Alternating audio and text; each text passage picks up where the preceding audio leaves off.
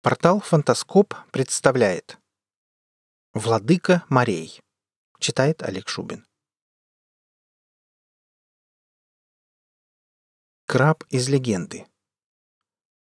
С древнейших времен люди, жизнь труд которых тесно связаны с морем, верили, что в пучине живут странные огромные существа, не похожие на других обитателей глубин. Одни называли их полипусами, другие — пульпами – о крупных морских животных, вооруженных многочисленными щупальцами с присосками, писал еще Аристотель. О многоногом полипе, пойманном как-то в Андалузском порту, упоминал и Плиний Старший. Похоже, что и загадочная Сцилла Гомера приходилась близкой родственницей вышеупомянутым монстрам. В фольклоре скандинавских народов с незапамятных времен известна легенда о Кракене – огромном чудовище, живущем в море и держащем в своих щупальцах всю землю. В минуту плохого настроения он занимается тем, что губит мореплавателей, втягивая их в свои владения вместе с судном. Слово «кракен» произошло от скандинавского «краббе» — «краб». Рыбаки, давшие ему такое имя, не сильно разбирались в зоологии и называли крабом, морским пауком, всякую тварь, имевшую множество конечностей. Легенда о Кракене имеет древнее происхождение. Ее распространенность среди северных народов в древности подтверждается многочисленными свидетельствами моряков, встречавшихся с монстром, оставивших записанные позднее рассказы, которые, впрочем, большинство ученых не принимало на веру. Якорь-злодей Одна из первых обстоятельных попыток разъяснения загадки появилась в книге Понта Педана «История природы Норвегии» 1752 по 1753. Этот образованный служитель церкви, бывший епископом Бергена с 1746 по 1764 год, посвятил целую часть двухтомного произведения исследованию легендарных животных северных морей, мысль о существовании которых казалась ему не лишенной основания. Начав рассказом о сиренах, он перешел к описанию того, кого называл бесспорно самым огромным морским чудовищем. Его называют краке, краксе, а чаще краббе. Это название вполне подходит к округлому, сплющенному существу, имеющему множество конечностей или ветвей. Называют его также анкертрольд, якорь-злодей. Но, кажется, никто из древних или современных авторов не имеет об этом создании ясного представления. «Наши рыбаки, — пишет Понтоппидан, — единодушно утверждают, что иногда, особенно в жаркие летние дни, выходя в открытое море, они сталкиваются с сильным изменением глубины — 35-50 метров вместо ожидаемых 150-180. В таких местах, как правило, почти полностью отсутствует рыба — Рыбаки с трудом забрасывают свои снасти, из чего делают вывод, что под ними на глубине находится кракен. По их мнению, именно это существо не позволяет нормально измерить глубину, создавая преграду для зонда. Впрочем, таким встречам, как правило, рады, так как они считаются предзнаменованием успешной ловли. Иногда более 20 лодок собираются над кракеном так близко друг к другу, что становится почти невозможным продолжать ловлю. Остается только наблюдать с помощью зонда за глубиной. Ее уменьшение свидетельствует о том, что животное поднимается к поверхности. И тогда, не теряя времени, рыбаки хватаются за весла и как можно скорее уплывают на нормальную глубину, где могут чувствовать себя в безопасности. Остановившись, они наблюдают, как на поверхности воды появляется огромный монстр — он всплывает, пока не показывается все его тело, которое человеческий глаз не способен охватить взглядом.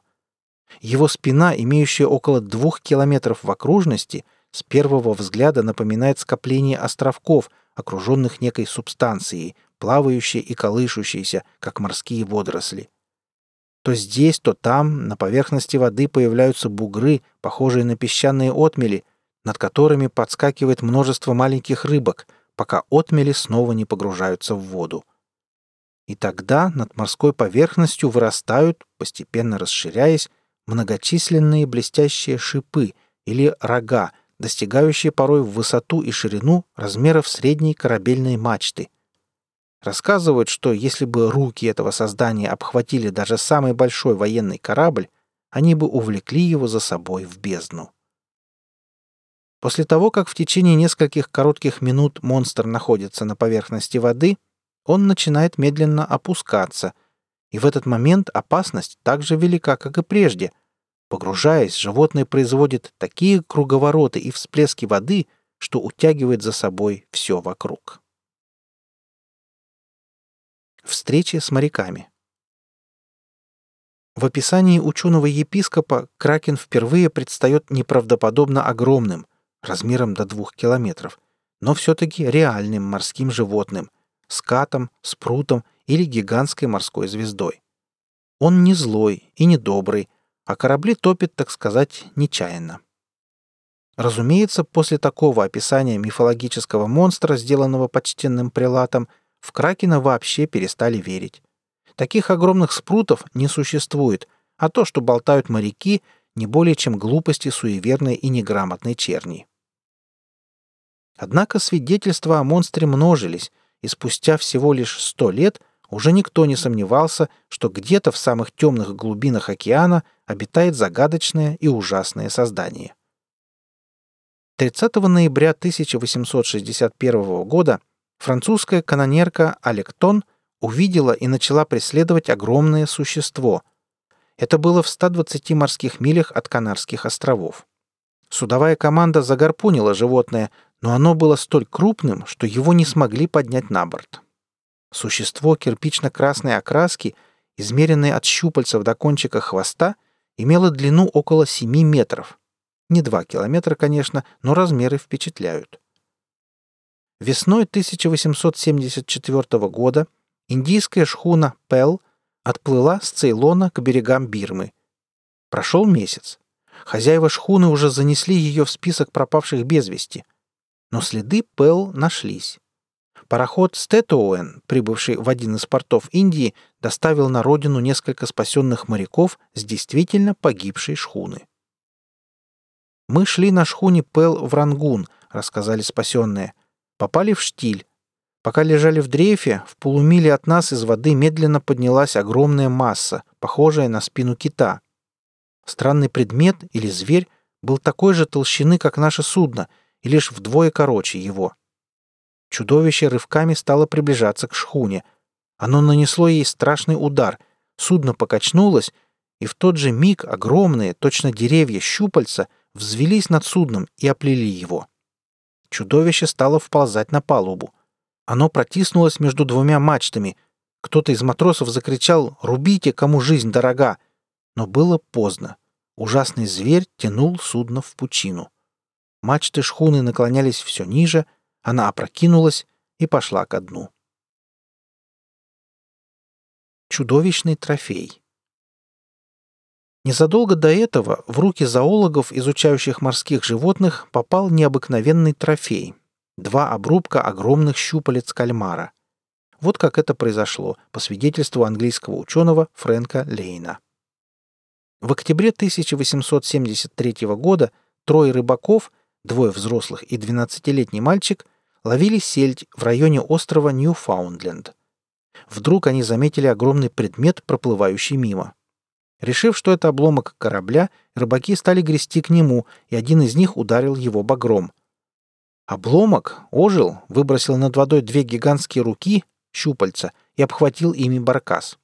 Затем чудовище стало погружаться в воду, увлекая за собой лодку. Рыбаков сковал ужас. Лодка быстро наполнилась водой. Еще несколько секунд, и они бы пошли на дно.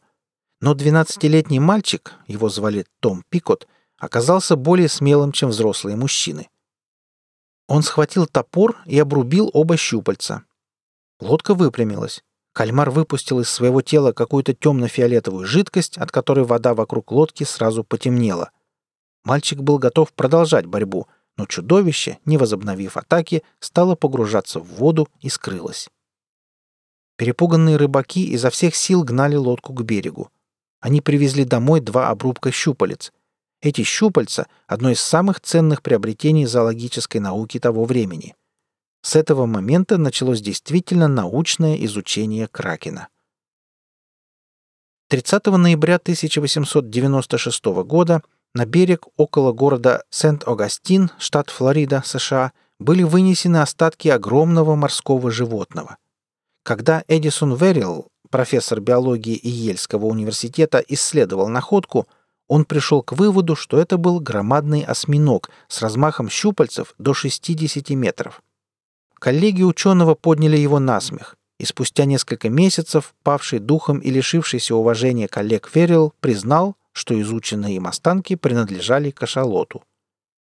Тем не менее, когда в 1957 году двое американских биохимиков Джозеф Дженнер и Рой П. Маккел сделали анализ проб ткани из туловища животного, хранившегося в Смитсоновском институте, было обнаружено, что структура ее клеток и химический состав – наиболее характерны для осьминогов.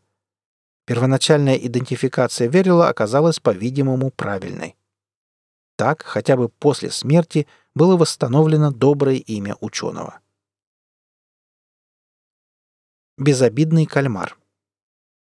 В наши дни кракен – официально признанный наукой жилец моря. Это гигантский кальмар, архитеутис, по-видимому, имеет так называемую нейтральную плавучесть, чем и объясняется, почему мертвые или умирающие кальмары часто поднимаются к поверхности и выбрасываются на берег. Поэтому утверждение некоторых ученых о том, что гигантский кальмар – хороший пловец, явно неверно. Главную пищу этих животных составляют более мелкие кальмары и рыбы, а никак не корабли и несчастные моряки, потерпевшие крушение.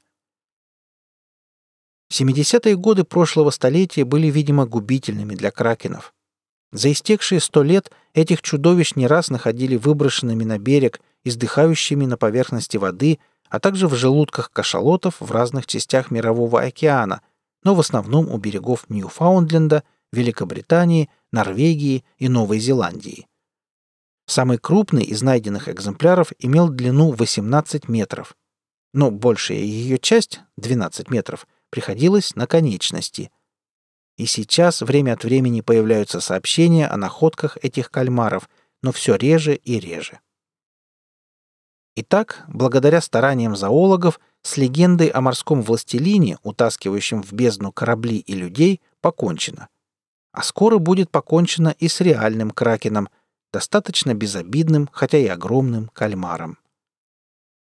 Но, может, где-то в самых темных глубинах, куда еще не добрались люди, все-таки живет настоящий кракен, владыка моря. Очень хочется надеяться, что да. Вы слушали статью «Владыка морей». Читал Олег Шубин.